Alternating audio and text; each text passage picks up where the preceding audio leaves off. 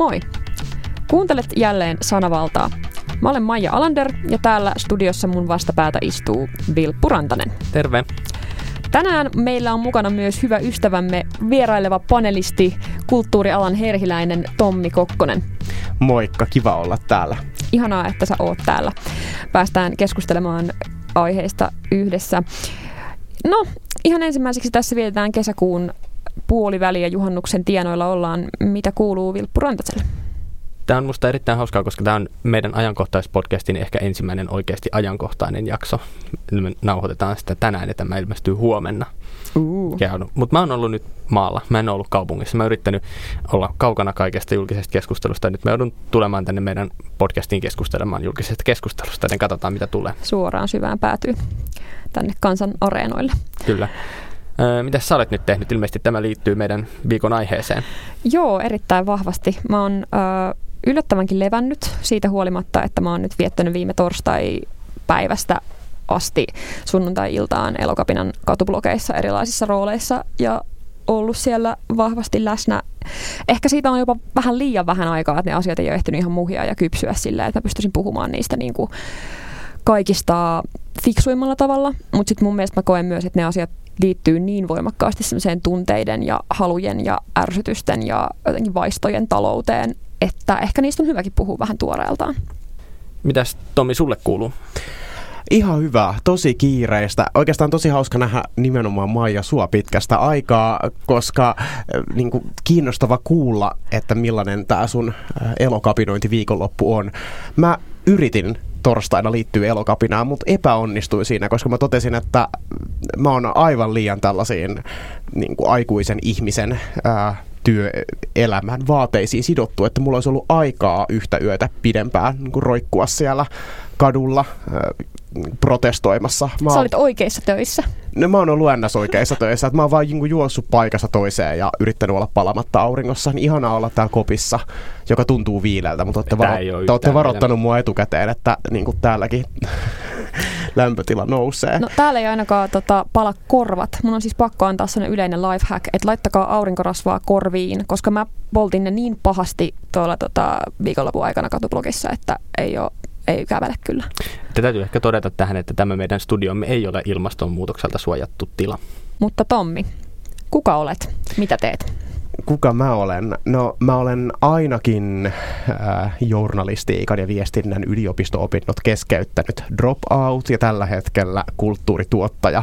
Aloitin tuossa muutama viikko sitten Helsingin ylioppilasteatterin tuottajana, eli nyt viimeiset viikot on mennyt aika lailla niin kuin kesäteatteriproduktiota puuhastellessa tai siis tällä hetkellä mä saan mun töistä rahaa. Se on aika jännittävää. Ja sitten samaan aikaan kinda friikkujournalisti, vaikka mä en sitä aina ihan laskekaan. Mutta mun mielestä toi kulttuurialan, kulttuurialan herkiläinen oli hirveän hyvä kuvaus. Musta tuntuu, että mä jotenkin puuhaan koko ajan montaa asiaa yhtä aikaa ja noin kahden vuoden sykleissä vaihtuu se, että minne mä oon elämässä menossa. Joo, sä oot mun tuntemista ihmisistä ehkä kaikista eniten niin kuin hazardein ja tehokkain samaan aikaan. Sanankumous. Tällä viikolla ehkä puhuttavin aihe, tai viime viikolla myös ja viime viikonloppuna on ollut Elokapina liike, joka on vallannut Helsingin keskustassa ensin Mannerheimin tien ja sitten Unionin kadun ja sitten uudestaan Mannerheimin tien ja samaan aikaan Unionin kadun ja nyt pitää yllä kesäkapinaa Senaatin torilla. Ja kuten Maija tuossa aikaisemmin sä sanoit, että sä olet nyt jotenkin päätynyt mukaan tähän vaaralliseen toimintaan. Tota, mm-hmm. Mitä tapahtui? No, mun ystäviä ja läheisiä on ollut tosi pitkään jo mukana Elokapinan toiminnassa, muun muassa viime syksyn kuuluisa sumutuskeissi, ja sieltä oli tosiaan tuttuja paljon, ja jotenkin siitä asti mm, mulla on ollut vahva kiinnostus nimenomaan kansalaistottelemattomuuden kautta vaikuttaa asioihin, jotka tavallaan tuoda esiin sitä järkyttävää, punaisena helottavaa katastrofitilaa, jossa meidän maapallo on. Ja nyt mulla jotenkin tarjoutui tilaisuus hypätä mukaan ja ilahduin ja yllätyin siitä, miten nopeasti, miten syvälle mä pääsin pelkästään menemällä ja ottamalla niin kuin, sen oman tilani siellä. Miten se konkreettisesti menee, jos haluaa elokapinaan Miten sä päädyit sinne? No siis elokapinahan on nyt käynnissä vielä juhannukseen asti tämä kesäkapina, jota on omat tyyppinsä siellä valmistellut jo hyvin pitkään etukäteen ja ö, Elokapina pyrkii rekrytoimaan koko ajan lisää jengiä. Niillä on Senaatin torilla kapinakeskus, jossa järjestetään muun muassa kansalaistottelemattomuuskoulutuksia silleen drop in pop-up tyyliin on järjestetty koko viikon viime viikolla ö, pitkälti, jossa sitten tavallaan, koska elokapinan periaatteenahan on se, että kukaan ei liity toimintaan ilman asianmukaista koulutusta elokapinan perusperiaatteista. Ja sitten kun sen on käynyt, niin voi oman jaksamisensa ja omien resurssien mukaan niin kuin sitoutua toimintaan liittyä kanaville, alajärjestö tai alaryhmiin ja niin edelleen toiminnan mukaan. Säkin Tommi kävit siellä elokapinan valtaamalla kadulla. Millaista siellä oli? Joo, ja mä itse asiassa olin nimenomaan tämmöisessä drop-in-koulutuksessa, että mulle kerrottiin, että normaalisti tämä perehdytys tähän kansalaistottelemattomuuteen lähteville tyypeille olisi neljä ja puolen tunnin mittainen, mutta mulle tämä info tuli kahdessa tunnissa. Ja tota, sen jälkeen sitten semmoinen nivasko kourassa olisin, olin, olin valmis ää, istumaan kadulla ja päätymään vaikka putkaan. Mutta tota, Päädytkö putkaan? Loppujen lopuksi mä sitten totesin, että juuri niin kuin näiden edellä mainittuja oikeiden töiden takia mä oon tällä hetkellä valitettavasti sellaisessa elämäntilanteessa, että mä en voi olla 12 tuntia sillä tavalla, että mä saa puhelimella kiinni, mikä on tosi sääli. Ja sitten siinä kävi, kävikin niin... Se on et... hyvä digital detox. Just näin. Mm-hmm. Joo, siis mä oon miettinyt, että mä tarvin semmoisen burnout-loman, että kun toi mustikkamaan äh, ensi-ilta on ohi, niin sit mä vaan niin kun menen sille, että pidättäkää mut, ja sit silleen kukaan ei voi hetkeen häiritä mua, ja sit pitää olla muutama tunti hiljaisessa eristetyssä ärsykkeettömässä huoneessa. Se voisi tehdä hyvää. Siis Mut, mä huomasin ihan saman, että kun mä oon ohjaamassa nyt lasten ympäristöleirejä tälleen osuvasti samaan aikaan, niin mä en pystynyt aluksi ö, työviikon aikana ole yötä siellä manskulla, vaikka mä olisin mielelläni ollut, koska mun piti olla aamulla 6.30 niin kuin jo melkein leirillä. Ja sitten tajusin sen, että jos olisi mennyt putkaan, niin sieltä olisi voinut niin etäyhteydellä lapsille silleen, hei hei, olette varmaan nyt tottuneet etäyhteydellä opiskelemaan, niin täältä teidän ohjaaja putkasta viestittelee. Öö, niin tavallaan tuossahan tulee se, että esimerkiksi yksi syy, minkä takia varmaan tämmöiset liikkeet vetää enemmän nuoria, joilla ei ole vielä niin sitoutunut ö, vaikka perhettä tai lapsia tai ö, jotain sellaisia sitoumuksia, jotka niin kuin vetää välttämättömästi, että pystyy niin kuin irtautumaan. Ja se on ehkä, ehkä myös yksi, yksi syy, minkä takia reaktiot on sellaisia kun on ollut, että se on jollain tavalla suodattunutta se porukka, että sieltä puuttuu ehkä juuri ne ihmiset, jotka ovat niitä kiireisiä. Ja sen takia se ehkä vaikuttaa siihen, että ketkä siellä edustaa tai minkä, minkälaiset tyypit edustaa elokapinaa, vaikka se tietysti sieltä on tullut monenlaista, monenlaista tyyppiä, mutta että, että koska kuitenkin rajaa, niin sehän vaikuttaa siihen, että mikä on homman nimi. Kyllä. Mutta sitten tavallaan toikin on mahdollista, että kyllähän Elokapinaskin on, ää, nyt just ollaan perustamassa 60, olisiko, oliko se 65 plus alaryhmää Elokapinaan näille vähän varttuneemmille jäsenille, koska heitäkin on. Ja jos miettii vaikka jotain Koijärvi-liikettä ää, aikanaan, muistaakseni 70-luvulla, jotka oli siellä keskeisemmässä Suomessa estämässä niin kun, ää, luontoarvoiltaan tärkeiden alueiden tuhoamista käyttämällä itseään työkoneisiin ja muuta, niin heitä on hengissä ja he ovat voimakkaasti läsnä, niin, niin heitäkin on elokapinassa ja mun mielestä se on siistiä. Et ehkä vähän lähinnä se, että ne niin ruuhkavuosissa olevat ihmiset, niin mun mielestä olisi siistiä, jos kun elokapinassa on niin paljon kaikkia muitakin alaryhmiä ja muita, että jos siellä olisi myös joku lapsi vastaava tai joku lapsiparkki tai joku semmoinen, että kun sinne kadun, kadun valtaukseen ei ehkä pysty noita ihan lapsia ottamaan samalla tavalla mukaan. Niin. Hmm. Mitä mieltä te olette ollut tästä elokapinan aktioiden saamasta julkisesta huomiosta siitä keskustelusta, mitä on käyty elokapinan kautta? No se on valtava iso kysymys, koska keskusteluja on ollut läsnä niin jotenkin monia ja monissa eri kanavissa.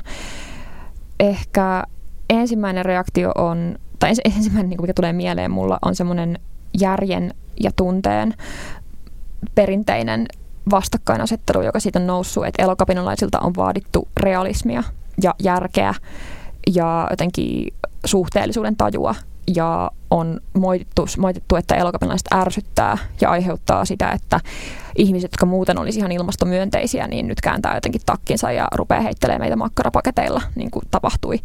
Mm, ja sitten kuitenkin samaan aikaan nämä vastustajien reaktio, että nämä vastustajat, jotka vaatii realismia ja järkeä ja logiikkaa, niin reagoi valtavalla tunteella ja niin kuin tulee karjumaan ja huutamaan meille ja fantasioimaan siitä, että meidän yli ajattaisiin. Ja jotenkin tällaista, että semmoista jännää niin kuin, tavallaan äh, tunteen pukemista järjeksi keskustelussa, jossa kuitenkin niin kuin tai että elokapinahan pyrkii herättämään tunteita, koska tunne on myöskin median polttoainetta ja elokapina haluaa maksimaalisen mediahuomion, niin totta kai se tunnetta pyritään herättämään. Ja koska politiikka toimii niin pitkälle halujen ja tunteiden kautta, niin mun mielestä meidän kahden asian niin järjen ja tunteen erotteleminen on vaan sellaista keskustelun siirtämistä.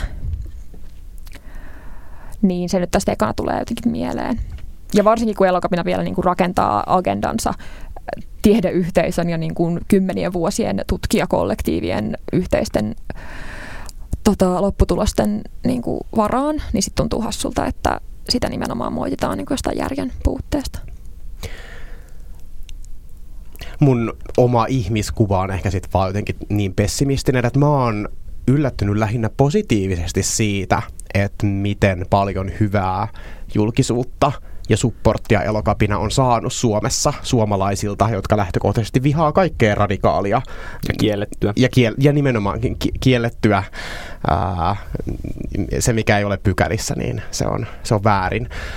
Ylipäätään niin kun, No, mä, mä hyppään tässä hirveän kauas, mutta mä olin kaksi kesää sitten äh, feissarina erä, erä, eräälle ympäristöjärjestölle. Mä törmäsin ensimmäiseen elokapinalaiseen äh, siinä kadulla, ja mä en ollut ikinä nähnyt kyseistä logoa tai kuullut tästä liikkeestä. Sitten tyyppi vähän selitteli mulle siitä. Ja mä olin silleen, aa te toimitte ilman rahaa. Okei, no joo, no, no ihan kiva tai näin. Ja sitten meni vuosi. Ja sitten jotenkin se niin kuin räjähti. Ja sitten mun koko some-algoritmit on vaan täynnä elokapinaa. Ehkä liittyy myös siihen, että saatan olla tietynlaisessa niin kuin algoritmikuplassa.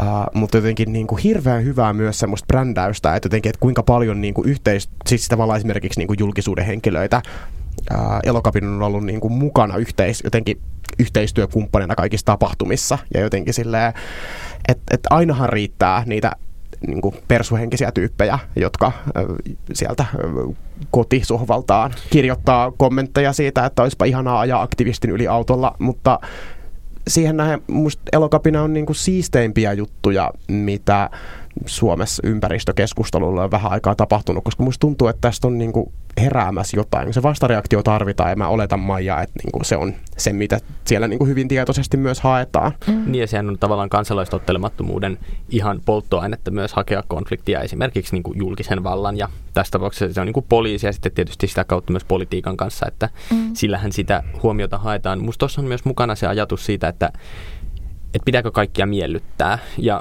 musta siihen liittyy, ja puhutaan varmasti tässä enemmän myös siitä, että miten sosiaalinen media vaikuttaa aktivismiin tai että millä tavalla niin kuin, ö, nykyaikana on luontevaa osallistua esimerkiksi jonkunlaiseen toimintaan. Mutta että siellä näkyy mun mielestä vähän se, että ehkä näkyy tässä kritiikissä, mitä mä ja kerroit, että velokapinalaiset on saanut just siitä, että, että te tuhoatte ympäristöliikkeen, koska te olette liian radikaaleja. Niin tämä tietysti on varmaan, ei ole maailman ensimmäinen kerta, kun joku taho haukkuu toista liian radikaaliksi omassa asiassaan, koska useinhan se on juuri ne melkein samaa mieltä olevat, jotka on kaikkein eniten väärässä, koska olemme samaa mieltä esimerkiksi tavoitteista, mutta olemme eri mieltä sitten siitä, että miten muut tähän suhtautuvat, koska mielletään itsemme johonkin samaan blokkiin. Ja tämä on mun mielestä aika tietysti pitkä, pitkäaikainen ongelma-ajatusmalli, mutta se korostuu erityisesti sosiaalisen median aikana, kun ihmiset pelkää sitä, että miten muut ymmärtää, koska kaikki tieto on heti ja filteröimättä minkään, ei, ei, kaikki tieto ei kulje enää minkään journalistisen apparaatin läpi, vaan se kun tulee suoraan ihmisille suoraan omaan puhelimeen, niin pelätään sitä, että minkälainen se on se niin kuin näkymä, mikä tulee vaikka ympäristöliikkeeseen Suomessa. Ja varmasti, varmasti on paljon ihmisiä, jotka kuuluvat vaikka johonkin ympäristöjärjestöön, mutta eivät pidä elokapinaa hyvänä sen takia, että sen tälleen. Mutta tämä on tietysti semmoista kritiikkiä, joka on aina ollut ja joka on niin kuin aina semmoista, että, että sehän ei varsinaisesti ole niin kuin vaarallista, jos joku omassa päässään ajattelee, että elokapina on liian radikaali. Että se vaan sitten just, että jos sitä ruvetaan siellä kadulla huutamaan niille aktivisteille, jotka siinä istuvat jo valmiiksi hieman kuumotetussa tilanteessa poliisin ja natsien välissä, niin se ei ehkä saa sitten tämmöinen niin kuin luova, tar, niin kuin rakentavaa pyrkivä kritiikki ei ehkä sitten kuitenkaan saa siinä niinku oikeutta asialleen. Jep.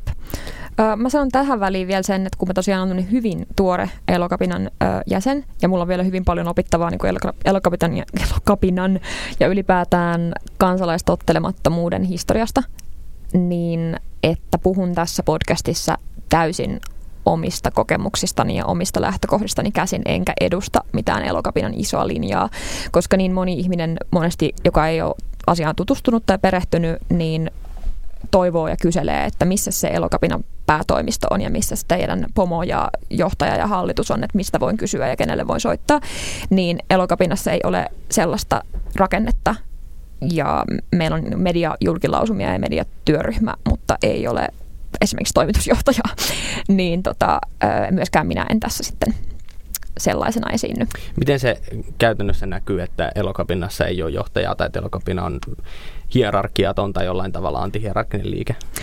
No mun mielestä se näkyy siinä, että, tai tekisi mieli tuoda esiin sellainen liittymisen helppouden näkökulma. Että jos miettii mitä tahansa mitä tahansa yhteisöä, olisi sitten joku ylioppilasteatteri tai uskonnollinen lahko tai ö, Prometheus-leiriltä jäänyt jotenkin porukka tai niin kuin melkein mikä tahansa, joka rakentuu jonkun ö, yhdistävien elementtien tai estetiikkojen varaan, niin sellaisessa paikassa hierarkioita syntyy jo pelkästään siitä hiljaisen tiedon määrästä ja siitä, että miten paljon joku, joka on pitkään ollut tai tuntee oikeat tyypit tai jotenkin ö, on cool, niin nousee tavallaan siinä arvojärjestelmässä. Ja varmasti elokapinassakin tällaisia rakenteita on, ja mä en väitä, että mä en usko, että mikään, mikään toimi, toimiva niin kuin, kokonaisuus voi olla täysin hierarkiaton tai tarviko siihen edes pyrkiä, mutta se, että elokapina, öö, se liittymisen helppous yllätti mut siinä, miten paljon kaikki on dokumentoitu ja hyvin järjestetty ja sulla on aina joku, johon ottaa yhteyttä ja tavallaan ö, järjestäydytään pieniin alaryhmiin ja sitten alaryhmien koordinaattorit neuvottelee. Ja sen takia se on hidasta se päätöksenteko siellä, mutta tavallaan se rakenne, koska valta on aina jossain, niin nyt se valta on niin kuin asetettu siihen rakenteeseen sen sijaan, että se henkilöityisi johonkin ihmiseen. Ja koordinaattorit ja muut valitaan niin kuin aina tapahtuma ja projektikohtaisesti. Mutta ehkä se just, että se niin dokumentaation tärkeys, että miten mä pystyn, että ei ole paljon sellaista hiljasta informaatiota, mikä mun pitäisi jollain suosiolla saavuttaa, vaan mä voin saada sen niin paperista lukemalla. Niin, mutta sitten toisaalta tietysti sitä hiljastakin informaatiota voi silti olla, tai että var, varmasti sitä myös on. Mä ehkä itse olen tämmöinen niin suuri instituutioiden ystävä, ja ehkä niin elokapinaan liittyen, mutta ylipäänsä kaikkeen tämmöiseen niin toimintaan liittyen mua niin kuin, Mä suhtaudun vähän skeptisesti ehkä sellaiseen, että, niin kuin, että mitä tapahtuu, jos on paljon ihmisiä, jotka tekevät yhdessä jotain, mutta sitten että millä tavalla se järjestetään, se hallinto, tai millä tavalla ne ihmiset vaikuttaa, koska siis, että jos me poistetaan vaikkapa semmoinen instituutio kuin hallitus tai puheenjohtaja, tai, tai niin kuin tämmöinen yhdistysrakenne, joka on aika tyypillinen suomalaista rakastaa yhdistyksiä, Suomi on täynnä yhdistyksiä, mutta sitten kun rakennetaan tämmöisellä vähän anarkistisemmalla ajatuksella, että meillä ei ole tämmöistä instanssia, niin sitten mä vaan mietin sitä, niin kuin, että että miten vaikka vastuukysymykset tai miten tämmöiset, niin kuin, että mitä sitten käy, kun liike kasvaa. Elokapinahan on ollut hyvin pieni liike ja nyt niin kuin ihan viime viikkojen ja osittain jopa tämän niin kuin suuren vastaliikkeen, joka sitten on tullut siitä, niin myötä elokapina on kasvanut nyt tosi paljon. Niin mä tiedä, mulla tässä nyt mitään varsinaista kysymystä on, mä lähinnä tässä reflektoin omaa ajatteluani siitä, että niin kuin, millä tavalla voi liike toimia ilman jotain keskusjohtoa tai tämmöistä. Tota, mikä on Tommi sun kokemus elokapinasta suhteessa muihin ympäristöjärjestöihin, tai sä sanoit, että sä olit feissarina joskus. Miten elokapina eroaa sun mielestä? Mm, no mun on ehkä vähän turha turha puhua nyt ehkä sille esimerkiksi ton Greenpeacein ja äh, elokapinan eroista, koska Greenpeace ilma on tehnyt lähinnä sitä varainhankintaa, mutta kun puhuit, että Suomi on yhdistysten kultamaa, niin mä oon jäsen ainakin seitsemässä yhdistyksessä ja ollut hallituksen sihteeri varmaan kolmesti. Niin jotenkin siihen nähen niin ton peilaaminen tuohon elokapinaan siitä ajasta, ajasta, mitä mä hyvin lyhyen pätkän ehdin opponoida siinä 12 tunnin aikana, niin toi vaikuttaa niin semmoiselta tietynlaiselta utopialta, että niin kuin, vaikka toki niin kuin ehkä ne ryt, joissa itse on tehnyt hommia, niin on yhteisöjä, missä pyritään semmoiseen horisontaalisuuteen ja että nimenomaan puheenjohtaja on vaan se tyyppi, joka niin kuin, ö, ottaa tämmöisen vastuutehtävän, mutta ollaan kaikki frendejä tässä. Ja aina siitä syntyy jotain draamaa ja semmoista katkeroitumista, kun tietyt ihmiset tekee enemmän ja tietyt ihmiset vähemmän ja niin kuin vastuu jakautuu epätasaisesti. Mutta jotenkin hurjaa, että miten elokapina on kasvanut niin nopeasti ja miten iso juttu se on niin kuin muualla kuin Suomessa, esimerkiksi Saksassa siihen nähen. Britanniassa. Et, jep, että miten ilmeisesti tuo sama periaate, että ei ole yhdistyksen hallitusta eikä puheenjohtajaa tai mitään piiri, piirijohtajaa missään, vaan että niin kuin, toimitaan tuommoisena pieninä ryhminä ja ulkoryhminä ja ulkoryhmä ulkoryhminä. Ja sitten varmaan luulisin, että kaikissa yhteisöissä on niitä tyyppejä, jotka ottaa vähän enemmän sitä vastuuta. Todellakin. Ja sitten nousee semmoisiksi tavallaan kaikkien tuntemiksi elokapina no, hahmoiksi. Tämä on, tavallaan, tämä on tavallaan se, mitä mä myös niin kuin hain ja mitä mä näen niin kuin ehkä vähän ongelmallisena myös järjestäytymisen kannalta, kun ihmiset järjestäytyvät johonkin liikkeeseen tai lähtevät rakentamaan jotain asiaa, mitä he haluavat, on juuri se, että se valta on aina olemassa jossain. Ja mä oon ollut monessa projektissa esimerkiksi, jossa on ollut joku nimellinen niin kuin ei mikään päällikkö tai pomo, mutta kuitenkin joku, joka on laittanut. Sitten on oltu iso porukka ja yhdessä ruvettu, että ruvetaan tekemään tästä, mutta ei nimitetä mitään niin kuin selkeitä, että kuka on niin kuin tässä johtaja tälle. Niin se, mitä tapahtuu usein on se, että se on joku tyyppi juuri, joka sen niin kuin, vaan sitten jotenkin päätyy tekemään enemmän. Ja niin kuin jotenkin päätyy, on sosiaalisesti taitava, osaa vaikkapa niin kuin neuvoa muita paljon ja delegoida asioita. Ja tällaiset päätyy helposti niin kuin johtajaksi. Ja sitten jos meillä ei ole sellaista instituutiota jonkun liikkeen sisällä kuin esimerkiksi hallitus tai puheenjohtaja tai joku niin kuin sihteeri tai whatever, jaetaan niitä juttuja, että joku on vaikka rahastohoitaja ja tämmöisiä. Niin kuin, nämä on juuri ne ry-jutut, jotka niin kuin kyllä moni suomalainen tuntee, mutta et siis, et, et kun niitä ei sanoteta tälleen ääneen, niin jääkö ne kuitenkin olemaan semmoiset roolit, jotka, jotka sitten päätyy kuitenkin tietynlaisille ihmisille. Et esimerkiksi voi ajatella niin, että tämmöinen puheenjohtaja-instituutio, että yhdistyksellä on hallitus ja hallituksella on puheenjohtaja. Mahdollistaa sen, että sen puheenjohtajan ei tarvi olla se kaikkein äänekkään ja puheliaan ja ekstrovertein tyyppi, joka pystyy hoitamaan niitä niin kuin muita tyyppejä puolelleen. Tai tietysti sun pitää saada jotain ääniä, jos sä haluat jonkin hallituksen. Mutta esimerkiksi voi olla sellainen tilanne, että kaikki on silleen, että okei, että toi tyyppi ei ole meistä se, joka menee tonne julkisuuteen puhumaan, mutta se on, joka saa asiat tapahtumaan, niin pistetään se kuitenkin niin kuin meillä tonne puheenjohtajaksi, koska se on selkeästi tähän toimiva tyyppi. Niin mä en tiedä, että näettekö te niin kuin sitten Maja on ehkä enemmän ollut niin kuin elokapinan sisällä tai sisällä niin paljon kuin sä nyt olet ehtinyt tämän nopean ää, urasi aikana siellä näkemään, mutta että, että millä tavalla niin kuin horisontaalinen liike välttää sellaisen, että se pakkautuu piilossa se valta johonkin. Mä en usko, että se pystyy sitä koskaan täysin välttämään, mutta ö, läpinäkyvyyshän on niin kuin elokapinan ulos sanottuja arvoja. Niin siihen varmasti koko ajan pyritään. Totta kai se voi olla sanahelinä, mm, niin kuin monessa yrityksessäkin on, mutta, mutta ehkä mun tekisi mieli puhua vallan symboleista, koska jotenkin niitä on aina, mutta silloin jos ne tuodaan tosi selkeästi esiin. Esimerkiksi elokapinassakin on paljon erilaisia rooleja, joiden vastuualueet on niissä do- dokumentaatioissa selkeästi sanoitettu. Ja itse kun menin tonne mukaan ja sain käsiin ne dokumentit, joiden mukaan niin periaatteelliset linjat ja elokapinassa pitkään toimineiden kokemuksesta koostetut ö, niin kuin briefipaketit asioista, niin kun mä pistän jonkun tietyn värisen liivin päälle, niin mulla on se mandaatti tavallaan toimia niiden asioiden mukaan, joista mä oon just lukenut ja omaksunut. Ja myöskin se, että, että mä koska mä itse olen semmoinen, että mä sukellan aina tosi syvään päähän heti, niin mä halusin mennä sinne ja koin olevani valmis, mutta tietenkään ketään ei siis pakoteta olemaan läsnä tai mukana niin omien resurssien mukaan. Mutta jotenkin se, että mä koin, että mä laitan sen yhden liivin päälle ja toimin yhdessä tietyssä tilanteessa sen roolin mukaisesti, ja silloin mä tavallaan vähän samalla tavalla kuin silloin, tämä on tosi outo rinnastus, mutta silloin kun mä olin Go City Marketissa töissä ja mä laitoin ne myyjän kamppeet päälle, Sitten niin myyjä. mun ei tarvinnut olla Maija Alnersia kenellekään, mä olin vaan myyjä ja mä toimin sen ketjun peruslinjausten mukaan ja edustin sitä ketjua enemmän kuin itseäni. Ja se tuntui hirveän hyvältä ja vapauttavalta, koska siitä tuli semmoinen olo, että mä olen tärkeä, mä olen iso ratas tässä, ilman mua just nyt tämä ei toimisi, mutta mä en ole korvaamaton. Esimerkiksi niin kuin noissa elokapinan ö, katublogeissa ne on todella rasittavia helteessä, ihmiset niin kuin uupuu. Ja sitten mitä mä tein, niin mun samassa roolissa oleville ihmisille otan liivin pois, annan seuraavalle, menen lepäämään. Ja tavallaan se sama homma jatkuu niin kauan kuin tiedon kulku on suoraa ja läpinäkyvää. Että hei, äsken kävi tollasta, juttelin tommosia ton kanssa, vietkö eteenpäin? Okei, mä vien eteenpäin. Ja tavallaan se, että, se, että mä en vienyt sitä asiaa, totta kai oma persona vaikuttaa siihen, miten toimii ja ihmiset toimii eri rooleissa eri tavalla, mutta että ne selkeät tavallaan peruslähtökohdat on silleen ö, sovittu, että näistä ei jousteta ja sitten näiden päällä voi toimia omana itsenään niin se tuntui musta hirveän vapauttavalta. Mä, niin mun, mun yksilöys tavallaan semmoinen ihme sankari äh, narratiivi, että minä olen täällä ja minä jotenkin, vähän niin kuin se on mikä somessa tapahtuu, että mm. postataan silleen ja että minä keksin nyt tämän, niin se jotenkin hälveni. Kun sä mainitsit tuon somen, puhutaan nyt vähän sit somesta myös. Millä tavalla elokapina on nimenomaan sosiaalisen median liike?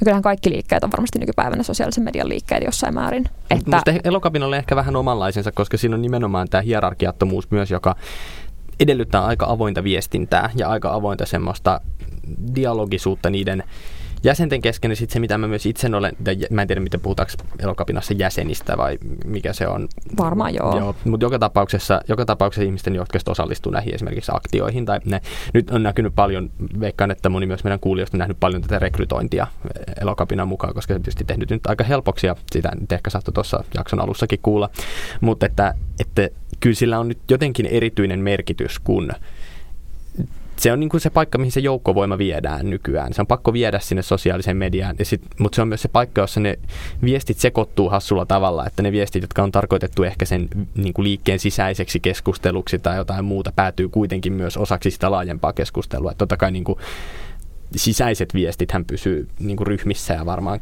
keskustelut pysyy sisäisenä, mutta sitten kuitenkin se keskusjohdon puuttuminen johtaa siihen, että hirveän iso vaikutus on sillä, että minkälainen fiilis ihmisillä on siitä toiminnasta. Ja sitten tässä kohtaa ihmiset, joilla on vaikkapa sosiaalisessa mediassa paljon semmoista sosiaalista pääomaa, vaikka seuraajia, niin niillä on aika iso merkitys siihen, että millä tavalla se yksittäinen liike toimii. Ja siihen niin kuin koko liikkeen, että yksittäinen liike on ehkä väärä sana, mutta niin kuin se koko liikkeen niin kuin suunta on kuitenkin niiden jäsentensä summa ja niihin jäseniin pystyy vaikuttamaan jollain tavalla.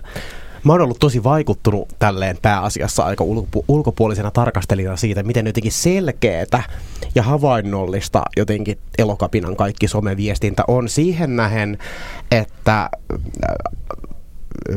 A, sitä tehdään sille hierarkiattomasti ja ilman rahaa. Ihmiset tekee sitä vapaaehtoisesti ja vastuu jakautuu monelle ihmiselle. Ja B, että siinä on samaan aikaan myös tämä jatkuva paine siitä, että niin kuin voidaan joutua kuseen tai sille, että ihmiset ei esimerkiksi harvempi elokapinalainen varmaan on niin kuin, antanut haastatteluja niin kuin etu- ja sukunimellään äh, ihan vaan sen takia, että niin kuin, toiminnan perusperiaate on se, että rikotaan lakia ja ollaan putkassa. Mutta toisaalta, ja, toisaalta taas kansalaistottelemattomuuteen kuuluu myös se, että, että kun sitä lakia rikotaan, niin sitä rikotaan myös omalla nimellään ja ollaan valmiina ottamaan ne seuraukset vastaan niin kuin omalla nimellään. Sen sijaan mä ymmärrän aika hyvin sen, että jos elokapinan johonkin, joku osallistuja ei halua, tai sitten kyllähän niin kuin mediassa on esiintynyt paljon ihmisiä omalla nimellään, mutta kaikki ei halua. Ja se syy ei oikeastaan ehkä ole se, että, että poliisi saisi tietää, että olet istunut Mannerheimin tiellä mm. kello 22.34, kun annoit haastattelun Helsingin Sanomien toimittajalle, vaan se kysymys on ehkä siitä, että, että se liike kohtaa myös niin kuin tämmöistä niin kuin äärioikeistolaista häirintää ja siellä puolella taas sit kaivataan ihmisten nimiä ja kaivetaan ihmisten tietoja ja niin kuin, tällä, mm. tämä on niin kuin ehkä se suurempi syy, minkä takia jos pitää varua. Mutta just ihan hyvä pointti toi, että kuka sitten puhuu nimellään, että mitä se edustaa ja tämmöistä. Jatka vaan. Uh, joo, joo, hyvä, hyvä korjaus ja t- tota niin kuin, tarkoitinkin, että siinä niin kuin, pitää niin kuin moneen suuntaan ehkä niin kuin, miettiä, että kuinka paljon itsestään jakaa. Ja esimerkiksi äh, mä tiedän, että kaikki nämä aktiot on semmoisia, että niitä tietysti pitää valmistella salassa ennen kuin, niin kuin asiat tapahtuu. Ja kun mä päädyin viettämään torstai-perjantai-yön siellä taivas alla retkipatjan päällä, ja sitten me tota, äh, kuvasin sieltä Instagram-storin ja pari kuvaa ja täkäsin siihen mun kaverin. Ja sitten mietin vasta seuraavana päivänä, että, että tavallaan, että olisiko mä saanut tehdä noin. Ja ilmeisesti en tehnyt mitään väärin, mutta että, että, että oltuani vasta viisi tuntia liikkeen jäsen, ää, niin että millaisia linjauksia on siitä, että mm, mitkä asiat on liikkeen sisäisiä ja mistä saa viestiä, että kuinka kuratoituu se on. Se on jännää, koska tavallaan samaan aikaan myös tämä kesäkapinahan perustuu myös siihen, että mitä enemmän ihmiset jakaa ihania kuvia siitä, että aurinko paistaa ja täällä ollaan ja mukaan vaan, niistä enemmän tieto liikkuu. Kyllä, kyllä. Ja mä siis koen, että tuossa tavat siinä, asia, siinä kohtaa, tai siis just se, että, että mun mielestä oli hirveän vapauttavaa tuolla pyöriessä, että mäkin osallistuin siis kokouksiin ja muihin, jos oli hyvin arkaluontoista tota, tietoa. Mä ihmettelen, että miten se ei vuoda heti julkisuuteen. Et siellä ei ole mitään toimittajia. Ää, koska ihmiset sitoutuu siihen, että ne ymmärtää, että jos tämä vuotaa liian aikaisin, niin tätä aktiota ei voi niin, toteuttaa. Mutta tarkoitan sitä, että, miksei, niin kuin, että miten, on, miten siellä ei ole toimittajia siellä teidän niin kuin, palaverissa mukana. Ja jotkut, jotkut tiedothan oli sit, niin kuin, muistaakseni viime syksynä sit sen kaasutusjutun tota, jälkeen tullut julki, että Yle oli kaivannut jostain elokapinan suunnitelmia ja sitten niitä oli julkaistu juuri. Totta kai joku liike kasvaa, niin, niin siinä on niin aina toi riski. Hmm. Kyllä, kyllä. Mutta tota, Ää, niin, niin piti sanoa siis vielä tosta, että kun osallistuin ää, tällaisiinkin tapaamisiin, niin jotenkin näinkin isossa liikkeessä ja näinkin uusena, uutena toimijana siellä, niin ilahduin siitä, miten selkeätä se oli. Että tämä asia on nyt top secret sen takia, että ei siksi, että tämä nyt on vaan jotenkin hys hys, vaan se oli aina selkeätä, ainakin mun kokemuksen mukaan, että tästä mä en nyt saa puhua ennen kello X, koska. Ja sitten taas toiset asiat on, että tavallaan, että et, et se, et se avoimuus oli niinku radikaalia ja sitten se oli myös aika hyvin perusteltua sit se pimittäminen silloin, kun sitä oli. Mutta tietysti liike on suuri ja sen sisällä on jatkuvasti myöskin neuvottelua siitä, että milloin joku asia pitäisi olla kenelle avoin ja kenelle ei. Ja jotenkin, että eihän nämä asiat, että ei pidä esittää että myöskään silleen, että se olisi jotenkin mutkatonta. Että totta kai asioista neuvotteleminen on raskasta ja ne kokoukset venyy ja ne on pitkiä ja uuvuttavia, mutta se on tavallaan se hinta mun mielestä sille asioiden edistämiselle. Niin ja sille tavalle, tavalle työskennellä toisaalta yllähän missä tahansa liikkeessä kokoukset venyy ja ihmiset, jotka viettävät, käyttävät aikansa siihen, joutuvat viettämään siellä paljon aikoja. Öö, mä mietin, mä ajattelin, että seuraavaksi niin voisi puhua ehkä enemmän siitä, että, että miten tämä nyt ihan viimeisten, viimeisten päivien tapahtumat, onko ne saavuttanut jotain erityisiä saavutuksia, esimerkiksi jotain tavoitteita, mitä on asetettu, onko niin kuin median tai yleisön tai politiikan reaktio ollut millä tavalla odotettu siihen nähden, että mitä elokapina on toivonut? No positiivista on ollut se media, mun mielestä se mediahuomion valtava määrä. Että me ollaan oltu Hesarissa ja MTVllä ja Ylellä ja vaikka missä niin kuin ihan luetuimpien joukossa silleen monta päivää viikonlopun yli, kun on ollut muitakin isoja, on, on koronaa ja on hellettä ja on Jussi halla vetäytymistä puheenjohtajan roolista ja on vaikka mitä, ää, niin, niin siitä huolimatta siellä ja monenlaisia ääniä jotenkin se, että, että niin monella tasolla, että on puhuttu, että mun mielestä viime syksynä, kun oli tämä summutuskeissi, niin puhuttiin lähinnä ainoastaan mielenosoittamisen oikeudesta. Sekin on sinänsä tähdellinen keskustelu, on. mutta se ei välttämättä ollut se, mihin pyrittiin. Kyllä, sitä, ja nytkin siitä on puhuttu ihan valtavasti, mutta on puhuttu myös elokapinan tavoitteista ja niin kuin laajemmin mikä on mun mielestä tosi hyvä. Niin kuin musta niin kuin tässäkin keskustelussa on ollut ehkä vähän se semmoinen omituinen, että ja toisaalta myös Elokapinan taholta on toivottu, että hei, että voidaanko puhua näistä meidän aiheista, mutta sitten toisaalta Elokapina on myös erittäin valmis puhumaan itsestään ja omasta niin kuin, suhteestaan esimerkiksi, miten poliisi käyttäytyy ja tämmöisestä. Että sitten me kuitenkin aina päädytään puhumaan aika paljon. Ja se on ihan tärkeää, että me puhutaan siitä, että millä, millä tavalla kansalaisvaikuttaminen on mahdollista ja millä tavalla. Tai, tässä nyt just viime päivinä on paljon levitetty, tämä oliko se Amnestin tutkimus, jossa niin kuin, 68 prosenttia niin, suomalaisista. Vain, vain, vain kolmannes suomalaisista tietää, että poliisilta ei tarvitse lupaa mielenosoitukseen mielenosoitukseen, mikä on tietysti ehkä myös vähän semmoinen että kun sitä kysyy ihmisiltä, niin ei ehkä voi edellyttää, että ihmiset tietäisivät että niin kuin periaatteellisen eron, mikä on niin kuin luvan kysymisen ja ilmoittamisen välillä. Että voi olla, että ihmiset tarkoittaa kuitenkin sitä, mitä, mikä on niin kuin totuus, eli ilmoittaminen riittää, kun he luulee, tai kun he ilmoittaa kuitenkin sen, että no, pitää kysyä lupa, vaikka se lupa olisi nyt mm. automaattinen. Mm. Mutta että tässä on vähän myös semmoista, että haluaako, tai mä olin niin kuin, no, A-studiossa on keskusteltu ilmastoasioista elokapinan takia, ja siinä oli oikeastaan musta ihan, mä kattelin, näytti siltä, että siellä ei ollut elokapinalaisia keskustelemassa, ja siinä oli vähän jotenkin semmoinen, että olisiko pitänyt olla elokapinalaisia keskustelemassa, mutta sitten toisaalta, jos tavoite oli puhua nimenomaan ilmastoasioista eikä elokapinasta, niin eihän sillä sitten loppujen lopuksi pidä olla niin paljon väliä, että, mm.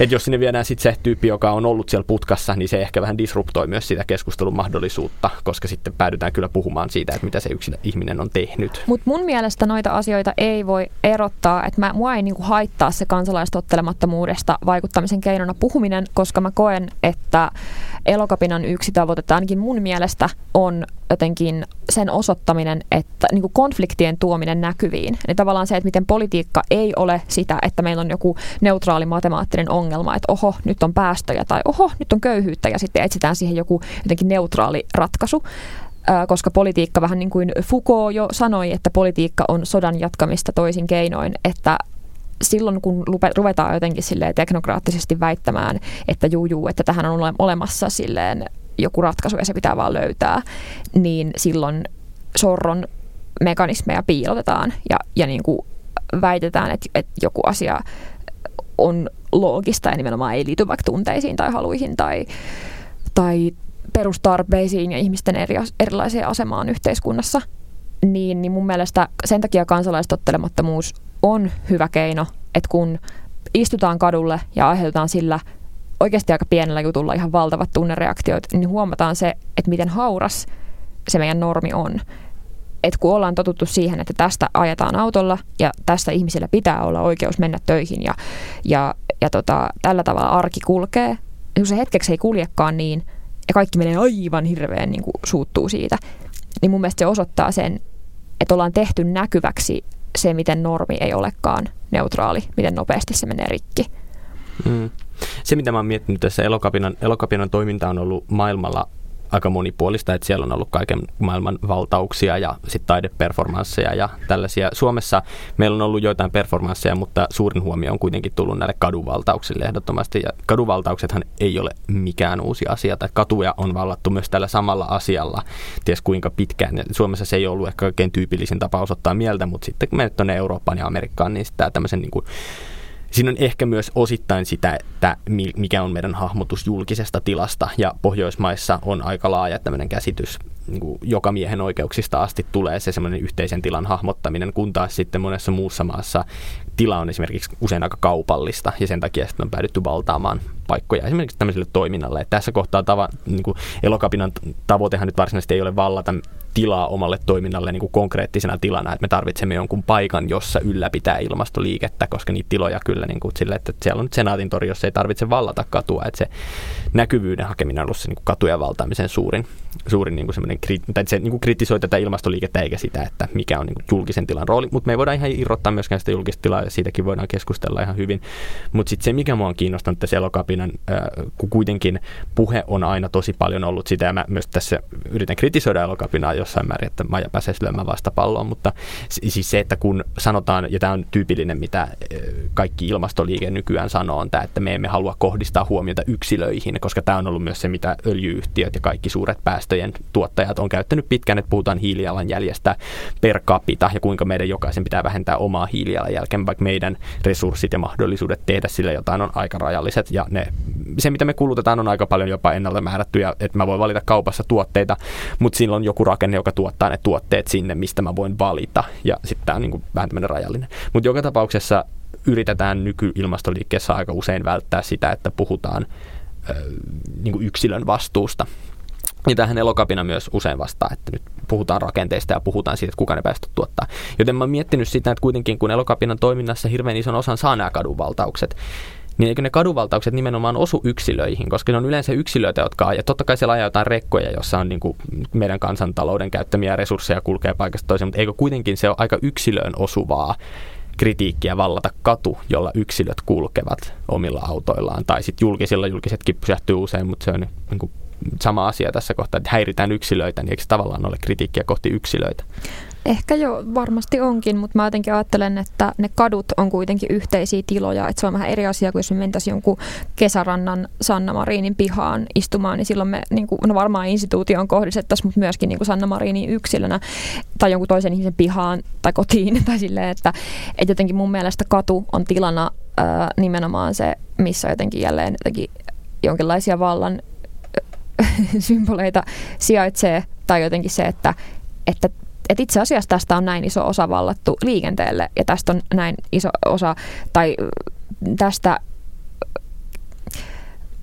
vähän niin kuin jotenkin filosofisemmin miettiä sitä, että kun olen yksilö ja kävelen kadulla Mannerheimin tiellä mennäkseni töihin yritykseen, jossa työskentelen palkkatyössä tuottaakseni tällaisia hyödykkeitä tähän ja tähän ja tähän, ää, niin missä rakenteessa silloin olen ja olenko enemmän, kaikilla ihmisillähän on kotiminä ja julkinen minä ja totta kai ne sekoittuu somessa mm. erityisesti, mm. mutta tavallaan se, että, että, että julkisessa tilassa mun mielestä se julkinen minä on etusijalla ja silloin sitten tulee julkinen joukko ihmisiä.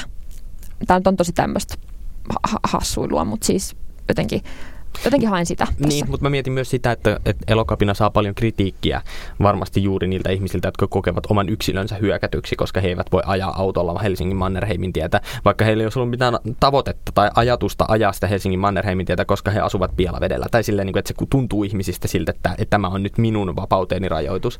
Ja siinä tavallaan tulee se, että onko se kohdistettu oikein, jos me saadaan yksilöt suuttumaan omien oikeuksiensa takia. Että tuleeko sitten vähän semmoinen, että että eikö me kuitenkin pitänyt puhua niistä rakenteista eikä niistä yksilöistä? On. Nimenomaan on onnistuttu silloin, kun ne yksilöt suuttuu, koska silloinhan me tavallaan törkitään ja sörkitään jotain. Ja tota, tässä on nyt tosi monta kohtaa, mihin mä olisin voinut sanoa jotain, mutta...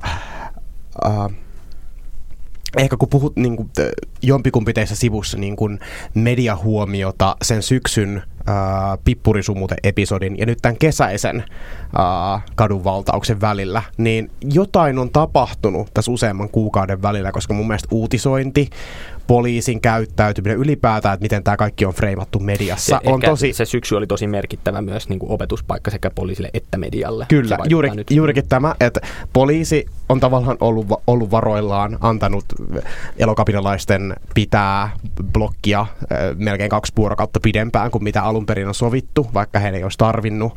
Ja nimenomaan, että on puhuttu enemmän siitä ympäristöliikkeestä ää, kuin niistä voimankäyttötavoista tai mielenosoittamisen tai kansalaistottelemattomuuden tavoista. Ja musta tuntuu, että näitä tavallaan kertoja puolen vuoden tai muutaman kuukauden välein, kun elokapina vähän isommin iskee ja sit saa sitä palstatilaa, niin ihmiset myös turtuu, koska ihmiset tottuu asioihin.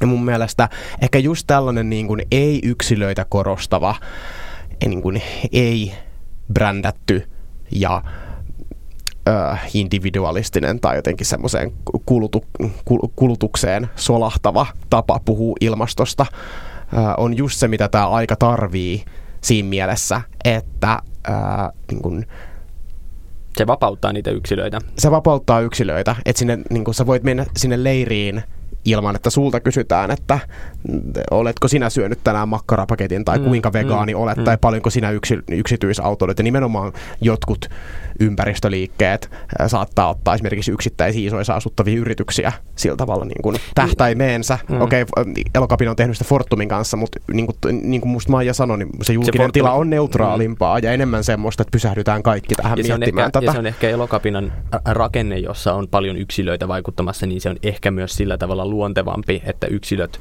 kohdistavat kritiikkinsä toisiin yksilöihin tai tämmöisiin niin kuin rakenteisiin toisten yksilöiden kautta mieluummin, koska, koska sitten taas niin kuin mulla tulee vertailukohtana mieleen esimerkiksi niin kuin tämmöistä laittomista asioista tunnettu Greenpeace, joka sitten tekee kansalaistottelemattomuutta, mutta mun mielestä Greenpeacein kohteet on valittu valittu selkeästi hyvin eri tavalla kuin miten ne elokapinalla on valittu, koska ne on, ne on yrityksiä ja niissä, niissä se haitta, mikä kohdistuu tavalliseen tavan tallaajan, on usein vähän rajoitetumpi, koska se on jonkun hiililaivan pysäyttäminen tai se on johonkin nosturin kiipeäminen tai se on jonkun työmaan keskeyttäminen, jos ei kuitenkaan ole sivullisia, että joku saattaa, jossain kohtaa saattaa tulla joku, että, että jonkun firman työntekijä ei pääse töihin, mutta silloinkin siinä kohdistetaan selkeästi siihen firmaan.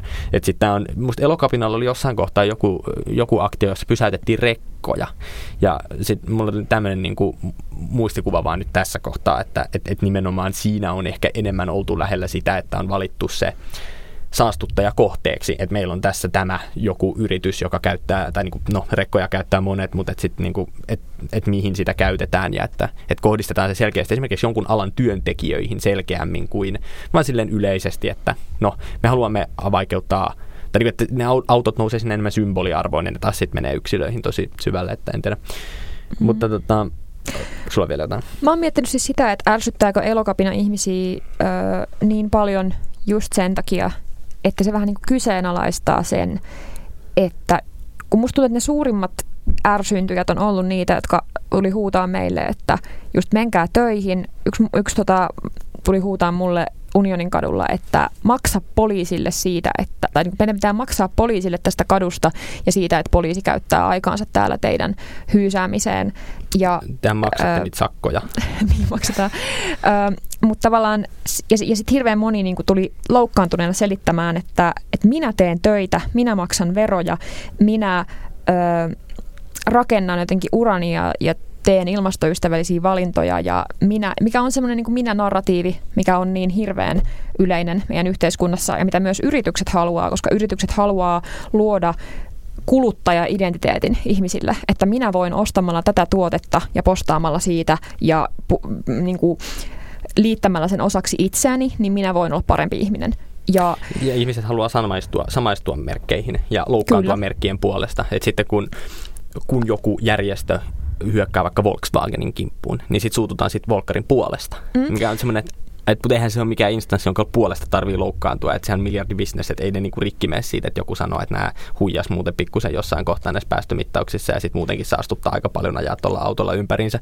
Mutta sitten toisaalta mun mielestä mm. niin ympäristöliikkeessä ja muualla on myös semmoinen niin et, et ihmiset haluaa tulkita sitäkin absoluuttiseksi. Et ihan, ihan niin kuin ä, elokapina ei joskus tarvitsisi autoa omaan toimintaan. Sehän niin kuin joku ei tarvitsisi joskus niin kuin tällaista, niin kuin, että et, et kukaan meistä ei ole täydellinen ja se on just se niin kuin meidän kaiken tämän niin kuin ongelma, että jos sä sanot, että minä olen tätä mieltä, niin sitten ollaan heti silleen, että no sinun pitää olla 100 prosenttia no, täydellinen. No, somehan katalysoi tota, ja Instastorit ja muut tommoset, missä pitää pystyä väittämään ja Twitter.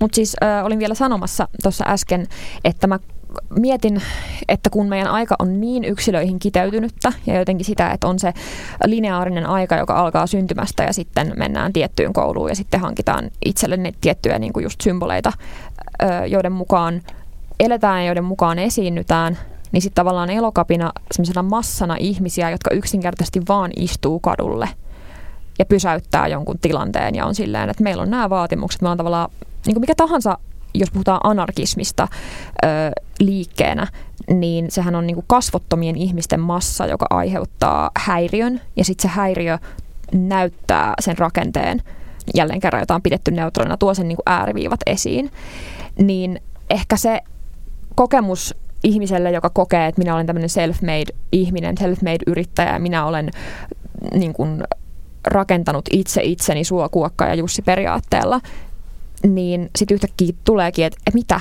eikö mä voikaan yksin pelastaa maailmaa, eikö mä voikaan yksin olla menestystarina, kun tämmöinen kasvottomien massa pystyy pysäyttämään jotenkin mun sen tasaisen. Et jotenkin mä mietin siis sitä, että, että ihminen yksilönä tulee, tulee, val, tulee näkyviin se sisäistetty valta. Et, ö, paljonhan on puhuttu siitä, että aikanaan vaikka sori mä puhun nyt tosi pitkään, mutta siis, että, että aikanaan kun oli vielä tehtaat ja ihminen oli vain yksi ratas tehtaassa ja oli taylorismi ja tehostaminen ja muu, niin kuin, että ihminen saattoi vihata pomoaan, että hitto kun minä täällä niin kuin, raadan niskalimassa ja pomo pakottaa. Ja nykyään kun ei ole sitä enää pomoa, niin kuin mistä Pontus Purokuru on puhunut paljon, että se pon, ö, tota, pomo menee sinne yksilön sisään, että nykyään kun ollaan prekaareja yrittäjiä ja freelancereita ja muita, niin sitten koetaan riittämättömyyttä ja vihata, vihataan itseä sen sijaan, että kun ennen vihattiin sitä pomoa. Ja kun sä olet itsesi pomo, niin se tarkoittaa myös sitä, että sä olet itsesi pomo ja se, se, mm. se ei ole vain hyvässä. Kyllä. Ja silloin sitä itseä kehutaan ja itseä vihataan ja ollaan silleen, että minä voin kahlata tämän niin kuin, äh, prekaarin maailman läpi ja jotenkin voittaa tämän pelin. Ja sitten kun yhtäkkiä elokapina katkaisee sen Mannerheimin tien, ja sä tajuut, että mistä oli paljon sitä puhetta, että, että nyt mä en pääse töihin, mä en pääse hakemaan lapseen päivähoidosta, nyt mä en pääse tänne, nyt kaikki, kaikki kaatuu, kaikki kaatuu, yksi työ on, tie on kiinni, pari päivää, se kaikki kaatuu, niin silloin tajuaa, että sä et olekaan niin vapaa yksilö, joka yksin rakentaa oman elämänsä, vaan sä oot todella kiinni siinä ö, palkkatyössä, siinä rakenteessa, siinä päivähoidossa. Niin, toi on oikeastaan toi, niin kuin yhteisen tilan, niin sen herättää myös ajattelemaan, että sä oikeasti elät myös niin kuin samalla, samassa yhteiskunnassa niiden elokapina-aktivistien kanssa, mikä korostaa ehkä myös sitä, että, että vaikka kuinka inhottavalta se tuntuisi, että sä elät samassa yhteiskunnassa, niin te olette kuitenkin jollain tasolla sit samassa veneessä. Ja tämä on myös semmoinen, mihin, mikä niin kuin, se kadunvaltauksessa nimenomaan toimii, toimii niin kuin hyvin, on se, että sehän toimii vähän semmoisella lakkotyylillä, että, että aiheutetaan oikeasti häiriötä. Ja tehokka, tehokas lakko aiheuttaa häiriötä ja se näkyy sen tavallisen tallaajan toimissa. Se tietysti vähän eroaa eroaa sitten se, että mikä se niin kuin lakon tavoite on, koska se on usein, sehän on niin kuin neuvotteluasetelma suhteessa johonkin, niin kuin, että ollaan tosi lähellä saavuttamassa, tai niin kuin, että no ei välttämättä tosi lähellä, mutta että on selkeästi, niin kuin, että meidän tavoitteemme on tämä, ja se tavoite on usein sellainen, että ollaan valmiita hyväksymään joku kompromissi, että työnantaja on tarjonnut, että niin kuin korotuksia yksi me vaaditaan seitsemän, niin sitten lopulta päädytään kolmeen tai kuuteen tai viiteen tai tähän näin. Mutta elokapina ei kuitenkaan taida olla ihan hirveän tyytyväinen sellaista ajatuksesta, että hallitus sanoi, että no me tehdään puolet näistä teidän haluamista asioista. Et siinä on ehkä vähän semmoinen, että, niinku, että mä en tiedä mihin semmoinen niinku kiristyselementti, niinku, että kuinka pitkälle sitä pystyy kiristämään, jos et, et, et, koska kompromissit on niin sisäänrakennettu meidän politiikassa, mutta tämä on semmoinen asia, josta on aika vaikea tehdä niin kompromisseja, koska se aika loppuu. Et siinä on vähän semmoinen jotenkin, että, että se ei kuitenkaan toimi analogiana täysin, että on lakko, joka häiritsee, koska se on niin kuin eri, lakko on erilainen tavoitteiltaan. Mutta toisaalta ei ole elokapinaa, jolla on va, niin kuin yksin, yksin elokapinan vaatimukset ja sitten edustus, kansanedustuslaitos, joka tekee ei, päätöksiä ei, ja niin kuin, he kaksi eivät ole se niin kuin, alainen ei, ja esimies, ei, ei, jotka neuvottelee mm. noista asioista, vaan on nimenomaan iso ympäristöliike, jossa on paljon eri toimijoita. Ja esimerkiksi tämä Greenpeace, jonka sä mainitsit, ja sen takia on tärkeää on, että on ne jotkut, jotka menee nimenomaan siinä kansalaistottelemattomuudessa kaikista pisimmälle, pisimmälle, on ne kaikista radikaalimmat, että ne vähän vähemmän radikaalimmat muuttaa niiden toimintaa ja sitten pikkuhiljaa asiat muuttuu. Ja edelleen, edelleenkin niin kuin, kuitenkin osa ympäristöliikkeestä on myös hyvin sisällä esimerkiksi parlamentarismissa, että tietysti elokapina on tyytymätön esimerkiksi niin nykyisen hallituksen, joka kuitenkin sanoo olevansa hyvin ilmastomyönteinen, joka koostuu puolueista, jotka on esimerkiksi vaalikampanjassa aika paljon painottaneet sitä, että mitä meidän pitää ilmaston suhteen tehdä.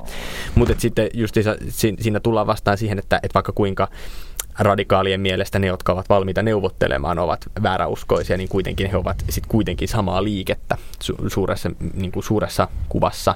Ja sen takia niin kuin elokapinakin on hirveän hajautettu ja ulkoparlamentaarinen, mutta kuitenkin se elokapinan suurin kohde on selkeästi se, että me niin kuin, et, et, et, et politiikassa tajuttaisiin jotenkin se, että, että meillä on että se syöttää palloa sinne politiikan puolelle, että teidän pitää nyt toimia jollain tavalla. Ja, ja on selvää, että politiikka aika harvoin pystyy täydellisiin asioihin, koska siellä on erillisiä, niin kuin erilaisia intressejä, joita joudutaan yhteensovittamaan. Se on hirveän epäkiitollista, kun toiset taistelee oman elinkeinonsa puolesta, joka on vaikka turvetuotanto, ja toiset taistelee maapallon puolesta, niin se ei tunnu kivalta se neuvotteluasema. Mutta mm. politiikalla, ja varsinkin puoluepolitiikalla, on funktiona luoda konflikteja asioiden välille, ja sitten toisaalta ne luo fu, niin kuin konflikteja sellaisten asioiden välille, joissa ei välttämättä tarvitsisi olla konfliktia, mutta koska politiikka tarvitsee konfliktia, niin sitten niitä syntyy tämmöisiin paikkoihin. Ja sitten me just väitellään vaikka, että työpaikat vai ympäristö lähtökohtaisista kysymyksistä, jotka ei välttämättä ole, niin kuin,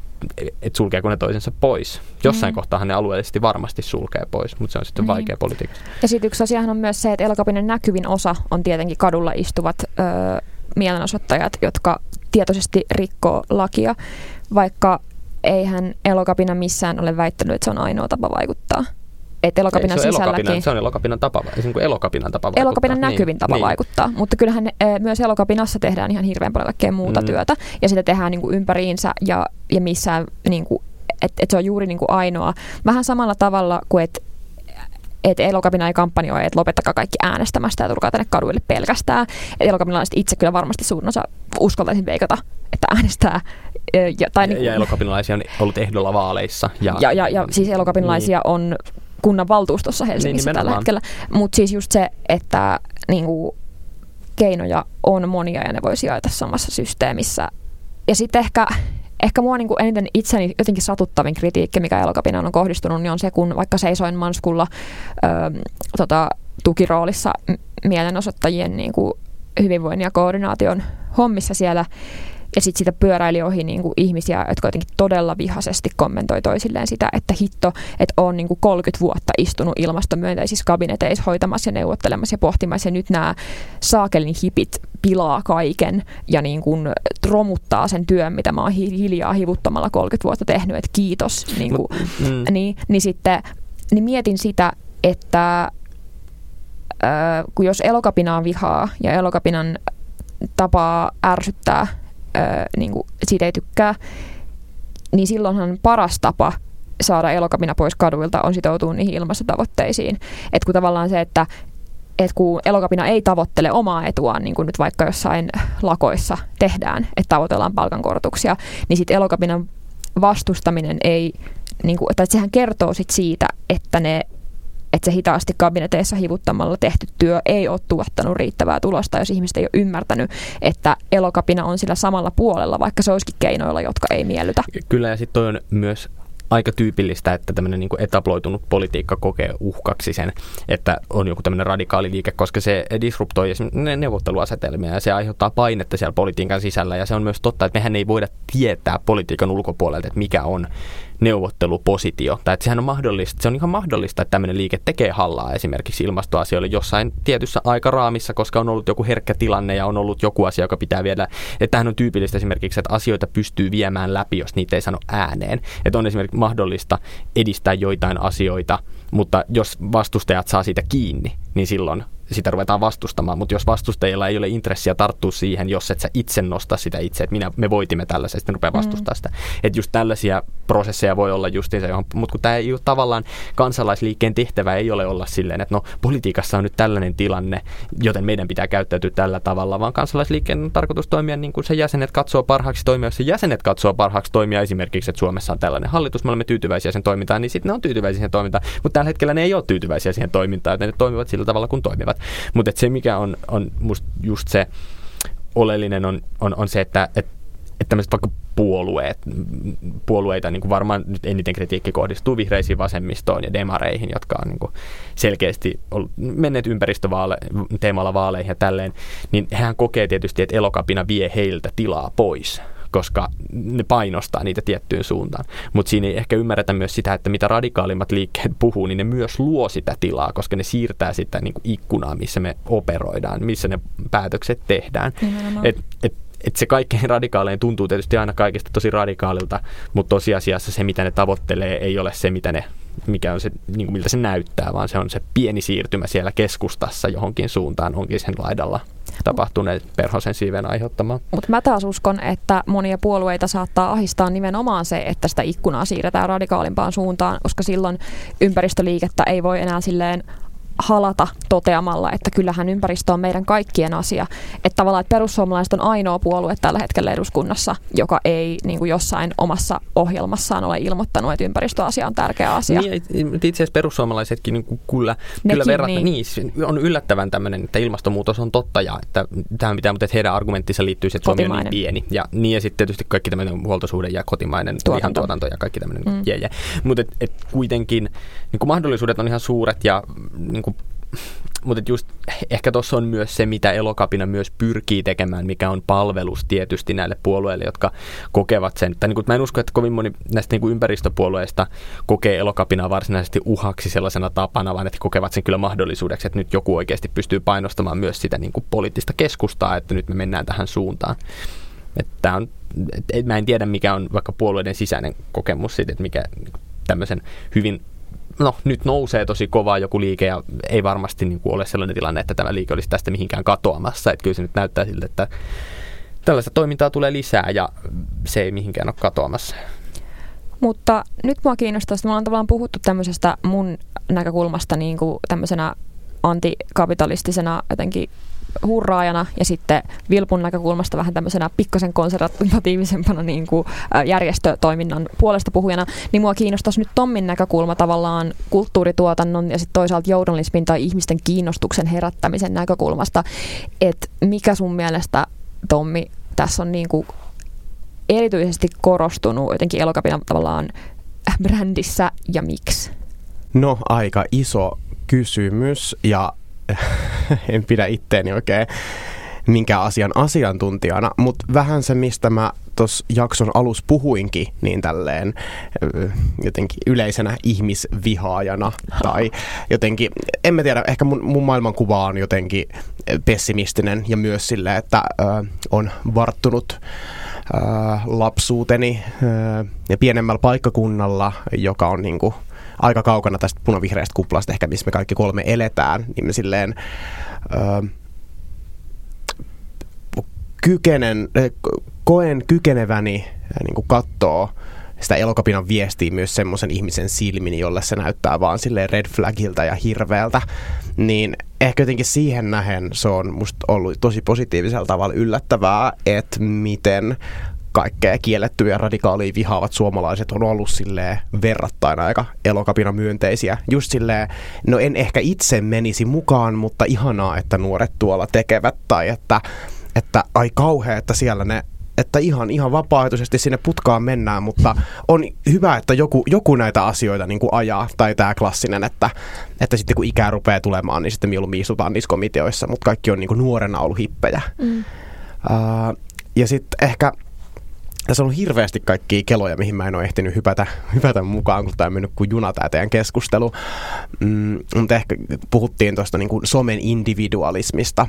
Niin, uh, ja mm, niin, no, miten brändätä, niin kuin, se, on, se, on, se on jännittävää, että miten elokapina äh, niin kuin miten brändätä somessa jotain sellaista, missä on loppujen lopuksi kyse kapitalismin kaatamisesta, niin tai ylipäätään jo, jonkun rikkomisesta, äh, koska ihmiset haluaa nähdä somessa niin kuin tunnelmaan nostattavia ja iloisia ja ihania asioita, mutta kaikki asiat ei ole ihania ja iloisia.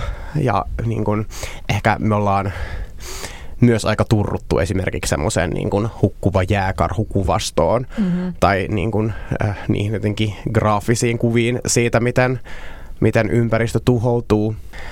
Niin sen takia on ollut tosi freesiä nähdä sitä somekuvastoa elokapinalta, että siellä on nimenomaan paljon nuoria ihmisiä joukkovoimaa. Ja kun mä oon jotenkin ajatellut, että, että semmoinen niin kadunvaltaus, anarkismi olisi jotenkin tosi uncool tai silleen, että esimerkiksi joku Antifa on Suomessa hirveän vihattu.